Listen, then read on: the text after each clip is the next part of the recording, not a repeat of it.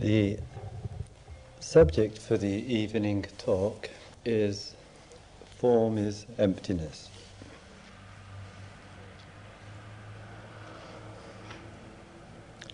There is a well known piece in the Buddhist tradition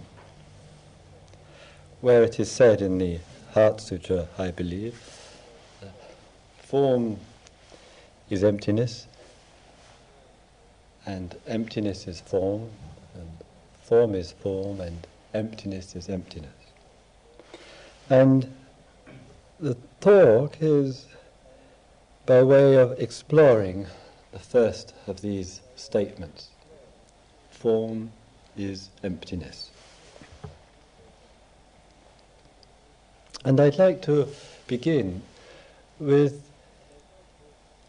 um, just giving, if I may, two or three personal examples of living in form, not unusual in any way, and then from there explore and go into the form which is taking place here, and ways of seeing into the nature of things.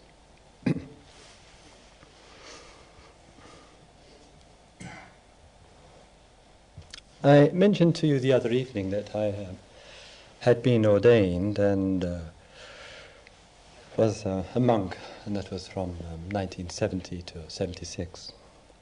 For th- three of those years, I stayed in a vipassana center, monastery, in southern uh, Thailand, some, I think it was some 15 hours on the train from Bangkok. And the, there's a form, of course, of the monk's life and the, the, the, the, the structure and the, the guidelines and the precepts which accompanies it. But there is also the, the form of the day. And the way that the form of the day was constructed for us there was we begin the day at four o'clock in the morning and with uh, the bell ringing, which in fact was um, an empty bomb from a, uh, a B 52, uh, which had been donated to the uh, temple. and the teacher, Ajahn Dhammadharo, who incidentally about five years ago during the retreat came here to uh, um, visit and to see what on earth I was up to. and we would begin the day with walking meditation and sitting. And the walking meditation, in fact, was done in a very large circle. There were, at the peak of the season, um, about a hundred monks, and another part of the temple more than 200 nuns. And We'd walk in a very large circle, just slowly and mindfully, and then there would be a sitting period. And the teacher rather insisted that we sat and did all our practice outside, you know, rather than in our little huts, rather so that we were visible. And I can well remember not getting up one morning at um, four o'clock, and outside the, my room, like here, there was a, these were wooden, of course, in Thailand. There was a little veranda, and kind of bleary-eyed at 4.30 or 5 o'clock, I walked out of the room and lo and behold, the, the teacher is sitting cross-legged, meditating on the veranda. Not saying anything, but I got the message. and in this, then from there we would go on what is, what is the, the, the begging round, and we would walk across the rice paddies to the farmhouses and to the villages for about an hour, collecting the food and coming back. And in the morning period, there'd be um, a sitting um, period, again uh, outside. Then there'd be lunch. And then in the afternoon period, there would be uh, a one and a half hour walking period in this large um, circle uh, an hour's sitting and an hour standing meditation, as some of you do here as a change from sitting. And this was required as, as the minimal work, minimal meditations. And then in the evening, there would be um, a sitting, and then sometimes the, uh, uh, the teacher, most evenings, in fact, would give a evening talk. And sometimes, in the years that I was there, there would be translation, and sometimes I uh, wouldn't get uh, translation. and at least, at least here, one of the you know, good fortunes that one has is that the talk may be terribly boring and tedious, but at least it's reason, you're reasonably assured that it will last, say, 45 minutes, and at the worst, an hour. And, but in the East, they, they're quite timeless.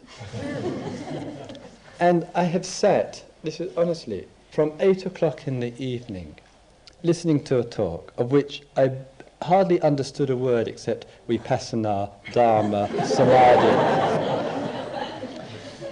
and it would go on and on. And we didn't have the, the good fortune to have chairs and nice thick zafus and things like that. We just sat on, the, on these mats. That was, all, that was it. And if you were in the, the privileged minority, which means you were a maha, you'd done several years, then um, you got a little square piece of carpet, and then you sat in the front row, and that was, you know, that was much more obviously more comfortable. So, and the, what was difficult that in the Eastern tradition with the form, you're not allowed to point your feet straight forward. If the soles of the feet are facing towards the teacher, this is regarded in the East as being very disrespectful. So it rather limited your options with what you were going to do with your legs. and so sometimes he would begin talking at eight, and it wasn't unusual to finish at midnight or after. One tended to see rather a few mind states during this period.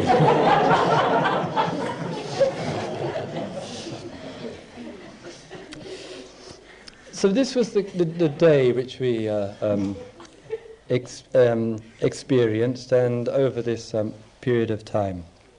And then to take, and if I may, again personally, in terms of the form and the structure, that I live in um, a small town in the west of England called uh, Totnes, which in a way is um, the town, I sometimes think of it as a kind of um, home for old India freaks. It, there's quite a growing population of um, refugees, Western refugees from India who turn up in Totnes and live, live there.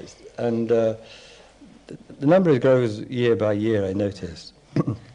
and so the form of the day there um, is that I, I don't get up at four o'clock, I can definitely say that. And, um, and during the last few months, I've um, been working in the mornings on um, with um, Henrietta here on a um, manuscript. I've been meeting, I've met in the last two or three years a number of people, and I've made a taped interview with them. One of them, Mary Lightfoot, who was here and had to go to Varanasi, who has been working as an independent social worker in the villages and is very much in contact with the grassroots situation here and other people like Ram Dass and um, U Nu, the former Prime Minister of Burma, and uh, two or three, couple of years ago, Krishnamurti and others. So in the morning time, the form has been, that has been taken up, uh, except with a small break to take my young daughter to Nshorna, to uh, school in the morning. Who, I must say, has, children have their own wisdom, you know. She said a lovely thing to me recently. She said, um, Daddy, she said, um, the future never comes. Now, isn't that a lovely insight? So, we were coming back in the car just recently, and she goes to a rather progressive school called Dartington, and uh, she started saying, um, which I never heard her say before, um, "Our Father, who art is in who art is, who." I forget the lines. Who is in heaven? So I'm driving along, and I turn to her and I say, but your father's in Totnes. so there's a kind of general form through them. Um, she, she laughed all the way home. It really tickled her. So, and then in the afternoon, I tend to meet with people and um, uh, for various reasons. And is another kind of form. There's another kind of form, and because all of us, in various ways, are involved in various forms, and and I think they're very, very valuable and useful to reflect upon. And so, one of the areas which I'm uh, active in is in um, politics, and with um, green politics, and in terms of the Green Party which in uh, Germany, as you know, is called Die Grünen. and this year, in the general elections, I stood as the um, parliamentary uh, candidate for the area of Devon where, where I live. And as you see, I wasn't elected. and there's a lot of exploration taking place within the Green um, Party um, in the International Green Party and the Green Movement about form again, the form of elections, the form of parliamentary democracy, the, the, the form of um, voting, the structure of the system, etc. So there's a lot of questioning going on within the forms. And, and very easily, with, within whatever kind of form that uh, you and I are involved in, the very form of it very easily, as it were, has a kind of habitual process or pattern to it, if you see what I mean. One's got familiar with a form, a religious form, a, a form of uh, um, timetable, a form of structure, many kinds of forms that you and I uh, know, forms of language, which is even more subtle. And we get familiar with these forms and one of the things which we notice in our familiarity with form, that very easily um, the form itself um, becomes something as a foundation for some kind of security or dependency. And I think we have to check with, with ourselves any kind of any kind of form, the form of relationship, the form of living, the form of beliefs, the form of um, action, the form of practice, or whatever. So we, we see within ourselves that we are in life, we're involved in forms, we experience forms, forms are visible to us, and we move in various forms. And then we ask ourselves, what's the relationship which I have to the kind of form of my life?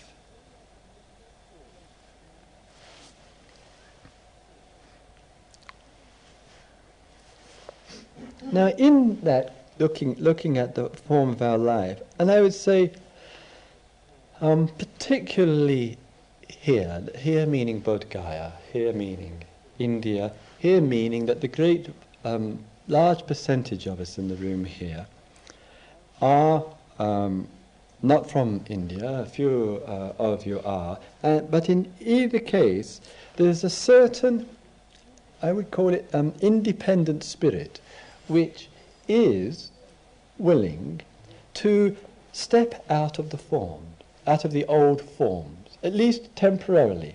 And I think it's a tremendous um, thing, and I was re- just reflecting on this earlier today, that, that sometimes the freedom which we have, in this case of stepping out of the particular form, the form of job, the form of uh, uh, training that you may have in a particular career and lifestyle. And actually, to be here, to quite some degree, is to move out of form and to experience, at least for a period of time in one's life, a period of time what one might call relatively formless, in which there's a great deal of independence and a great deal of freedom accompanying that in independence, and one can move rather formlessly through places and through situations. And, and I think this is, you know, socially and personally, very, very important. It, it indicates, at least in this period of time in one's life or your life, it, it indicates that one isn't too much attached to form, to some forms. Because when people are and use it for security purposes, which is what form does, it can have such a grasping effect that one is lives in in a very formed like condition throughout one's life. And some of us see this in some patterns within our society where the, the expectation is you go to school, you pass as many examinations as possible. Then from there, you start on your, your career, working up the ladder. You, um, you get married, you have children, you take out life insurance policies, you, you buy a house, you plan for your retirement, and you die. And this form is a very predominant form. The form itself is not harmful, and it's not destructive, and it's not bad, and it's not wrong, and one shouldn't be participating in that form. But rather, what can happen is that we become so identified with it. We use the form, the social form, the expectations upon us, for security purposes. And in that respect, form isn't emptiness. Form is something which is so important one can't see outside of it. One can't imagine that one might, might be able to live one's life and view, view life in another way altogether. And what happens is, of course, is that where there is this using form for security purposes and investment purposes, if a person, if a woman or man says, well, I don't really wish to be in this form, or I don't wish to be the, in this form at this period of my life. One can very easily, as many of you and us experience, experience quite strong feelings from people within the structure and form and within the apparent security of it, of feeling that one is um, useless, or uh, a dropout, or avoiding responsibility, or whatever. All sorts of labels and accusations can be directed to us because we're not regarding form and structure as the be all and end all of living.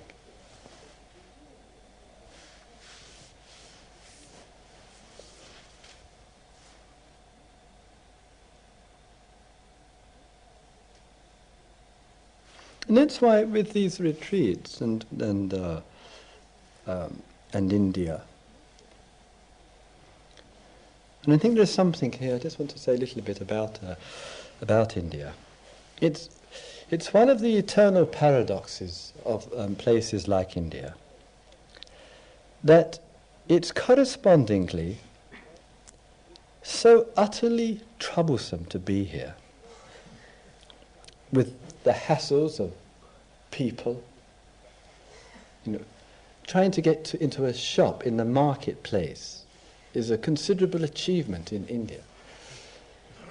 The, the concerns with um, health, with passport, with the rapidly disappearing traveller's checks, um, with the dust and the commotion, you know, and all those, all those things. And yet, in spite of all this, you know, hassle, which is sometimes in stark contrast to the orderliness and the cleanliness and the preciseness of our Western system. I mean, such contrast to it.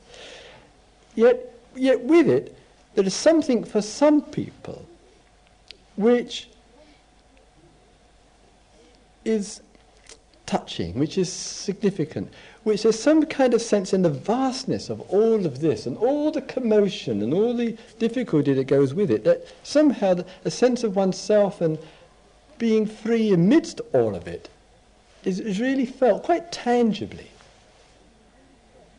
On the face value, I would say, of being here, just on what you see and what you hear, and definitely what you smell, one would run not a mile but about 5,000 miles. So the evidence which comes in is saying, oh no. and the manifestation, what we experience in this form of society, or what we experience here, something else seems and appears to generate through which is in spite of it. And sometimes we can't say, what, what, what is it? And some of you have been to India and gone away and you're back again, and you've gone away and you're back again, and India hasn't changed.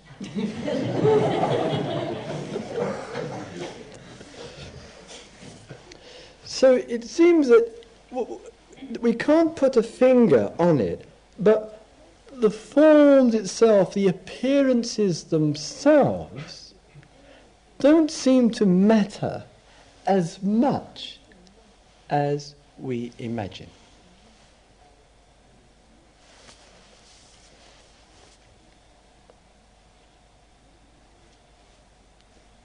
And then we may possibly begin to get, as it were, an intimation a little bit that form is emptiness.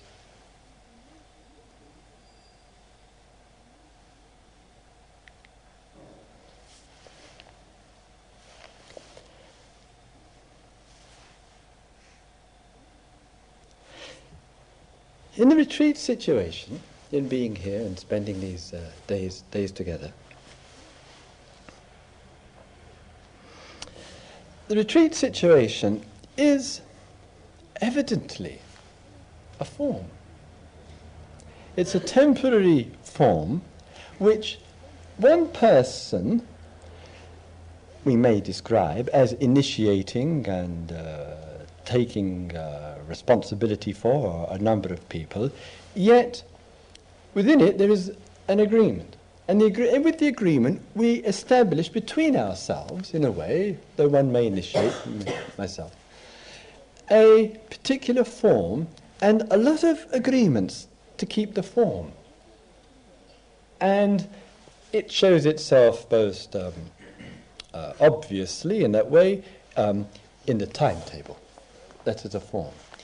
And then we have the form of the meditation. There's a wide variety of them, and one says here we are engaging in um, using and employing methods and techniques, and we say these methods and techniques and the posture and the general structure um, has, this form has proved itself through human experience and through human experience through many generations. And we can know this by the countless numbers of texts which are available, that the questions asked 500 years, 1,000 years ago are much the same as what's being asked today. That in spite of the changing outer forms of society, especially industrialized society, actually the inner life, the human life, really that form, the form of our minds, the state of our minds, of, and certainly obviously of the body, the form of the body, really hasn't changed that much. So we may think, gosh, things are so different from 500 years ago or two and a half thousand years ago. But the way some of us think is the event which happened here with the Buddha and so forth, in a way, it's as though it just happened yesterday. Because human beings, I, I sense and feel, are not so dramatically different from previous generations. So the form is being used with certain adaptations in time and place and social reality. And then comes within that the relationship to the form. And in that relationship which one has to the form, we might describe it that two kind of events or two kind of relationships occur within it. And in a way, it's to watch, be watchful of both of them. One form is through, and of course it's uh, appreciated, I don't want to uh, reject this, I've got a vested interest in not rejecting it. One way is through affirming it. So, one, one, Christopher, is pleased people settle into the form of the day, the sitting, especially as the days go by, there's a lovely atmosphere. The sitting this evening before the uh, evening talk was very, I, me, I felt it very soft and mellow and virtually soundless in that meeting there. And so sometimes we affirm the general form. You see, this is you know useful. It's valuable. I experience some uh, benefits from it, etc., etc. And this and, and there is an affirmation to the form. At other times, same person or another experiences quite the opposite to the form. And the form, there's a reaction. And in a way, the dynamic of it is to see the re- to, that there will be reaction. That's why we contribute to starting early, having longer, longer sittings, engaging in um, the total process, extending the period um, later at night, etc. Part of the process is to see ourselves in the form and to see when we experience reaction, usually aversion, that how that aversion solidifies the form. It makes form more than what it is. And so through affirmation or through rejection, form gains a substantiality which it doesn't have of itself. It's not one thing nor another. It's emptiness. But the movement makes it something. And it is an extraordinary process and phenomena in life that we find ourselves doing this, in this, again and again.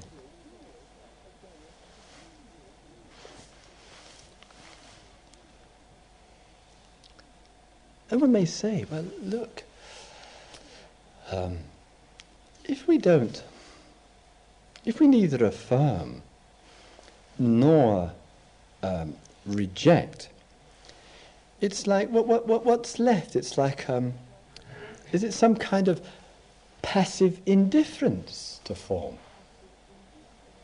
Is it some kind of attitude of mind which says, well, I don't care if it's present or if it doesn't, uh, or if it's, pardon me, or if it isn't present? But, but might say that with the affirmation of form, and that includes method and technique and uh, way of working, that when we do that, that affirmation very easily, but not necessarily, depends if the affirmation has understanding with it, very easily becomes partisan. Understand? It, it, becomes a bias. It becomes a prejudice.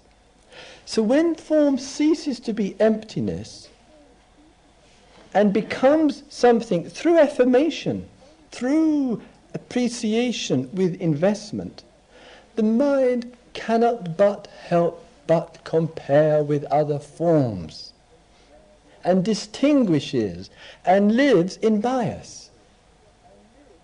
This form, through affirmation, is better than the form that they are using, or, those, or that system is, or that method is, or that teaching, or that tradition, or that, that, that, that.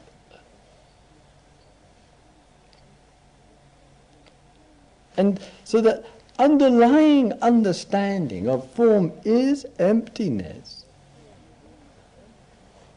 is easily forgotten. And similarly with aversion and the movement of aversion, which feeling wise is in contrast unpleasant, in, whereas affirmation is pleasant. And yet, with that movement of the um, rejection, sometimes the rejection of it is such that, as it were, it like it spreads itself out. And the kind and with there is the aversion and the rejection that takes place, when it spreads itself out, it one of the things that the thought does in the intensity of rejection is to draw generalizations. Always, every time, everybody, what, whatever. So when we're catching ourselves, either with affirmation or with um, aversion, attachment or aversion, let us say, when, when we catch ourselves, we certainly is to, to catch the generaling, the generalizing that can take place. The generalizing, this is good for everybody.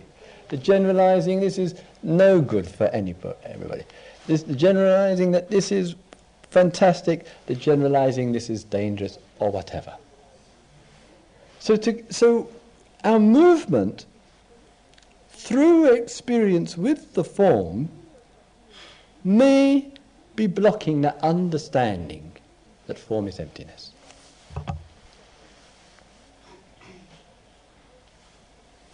So I said, uh, so I said, well, well look, here I experience these movements and this taking place, and do am I left with just a, a kind of passive indifference? What, what, what, do I, what do I do with this situation? And it seems to me that what very easily occurs in this is if there's a loss that form is emptiness, the way that we relate to form is in a utilitarian way. We relate to it in terms of what is it going to give me? And when we, re- when we relate to it in that way, pardon me, it means that the method and the technique and the form becomes important provided I'm getting something out of it which I want. And one says, and very understandably, and just Norman just uh, received a, a, a, letter just uh, recently about this. Very, under, very understandably, the person asked, well, surely if I use technique, if I use method, if I use the form, if I actually employ myself into a form, I can't do it without expecting something from it. It would be ridiculous not to engage, to en- sorry, it would be ridiculous to engage in something if at some level of my personhood I don't have an expectation of something from it. Why engage in anything if you're not going to get something from it? And so, what we bring to the situation, whether we have expectations or, or not, is understandably a doing mode. Doing in order to receive. Doing in order to benefit in some way or other. It's a natural, human, everyday participation. Sometimes, in the doing mode, we apply effort. Sometimes that effort brings, seems to make things better or clearer, and sometimes it just ends up as frustration. And what we're saying here, see how we're relating to the form. See how we are using it. And it is there to be used. It, it is, as it were, a wide variety of devices. There is a quite an extraordinary range of methods and techniques. And to see how we are using it, see what we are doing with it. Not to say, wow, form is emptiness, therefore what's the use of doing anything? If I do anything with it, I'm either affirming it or I'm uh, aversion to it.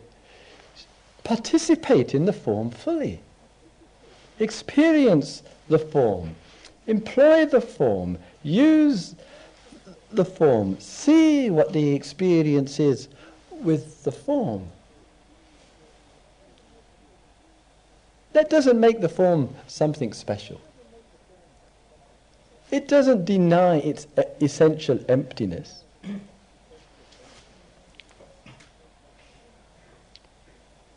And attraction or attachment to form or aversion to form doesn't change its essential emptiness.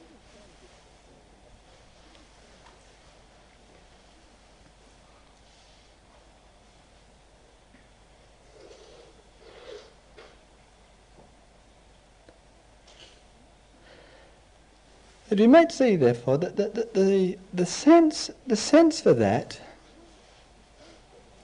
and the, the intimate, it's a little bit hard with the language now, the sense for that or the, the, in, the intimation of that is, as the heart of the teachings are, it is that for human beings to be truly, truly, unconditionally free. The teachings have no other usage, no other purpose, no other function, no other message other than to enable human beings to be unconditionally free. And that unconditionally free means that includes the full participation in life, not a withdrawal from it and a full participation in it, in which at times we may be engaged in effort and doing and method and technique and all that shows itself through, through that. And to sense form is emptiness and to be free, unconditionally free, to participate in it, in the form, in the structure, in the experience of. And similarly, in that, to be unconditionally free is to be formless. Not to have need for it. Not to cling to it, not to make much of it, and to experience formless. And one of the things that one discovers, and we can discover here, at times in life, that means here, here where life is, where else? At times, what we perceive at times is predominantly the form. Timetable, structure, method, technique, posture, and so forth. Sometimes we, that, that's our primary perception and to perceive, ah, that's the perception, and to see if one is making something of it. And at other times, we, right here, we perceive the formlessness.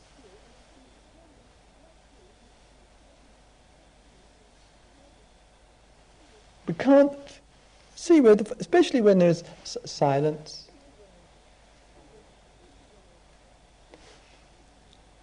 when there's a just being, when we're not preoccupied with the time and the timetable and what's next, whatever. When we're sometimes just outside in the evening and we're just just taking a walk as a human being, it's a privilege to do, unconditionally free, just to take a walk. There doesn't seem to be any form here. It's just, it's just taking a walk, just, just sitting and being here. So at times the form is very clear and apparent, and sometimes it isn't. In either way, in our life, form is emptiness.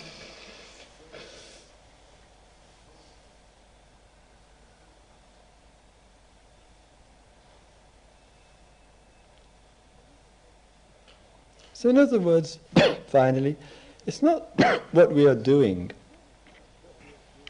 is in order to get to be free.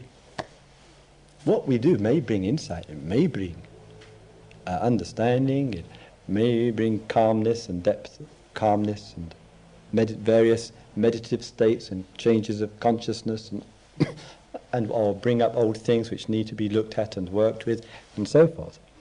But immediately the unconditional freedom. Not somewhere further away, not somewhere, so to speak, uh, along the line. Form is emptiness.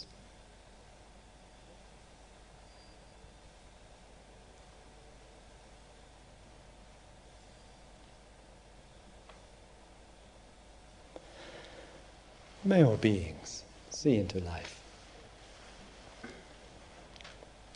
May all beings see into the nature of things.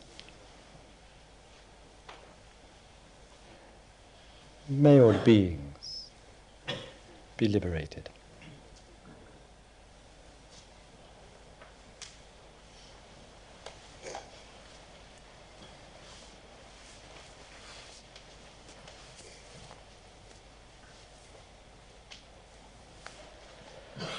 Let's have a couple of minute quiet period together, shall we?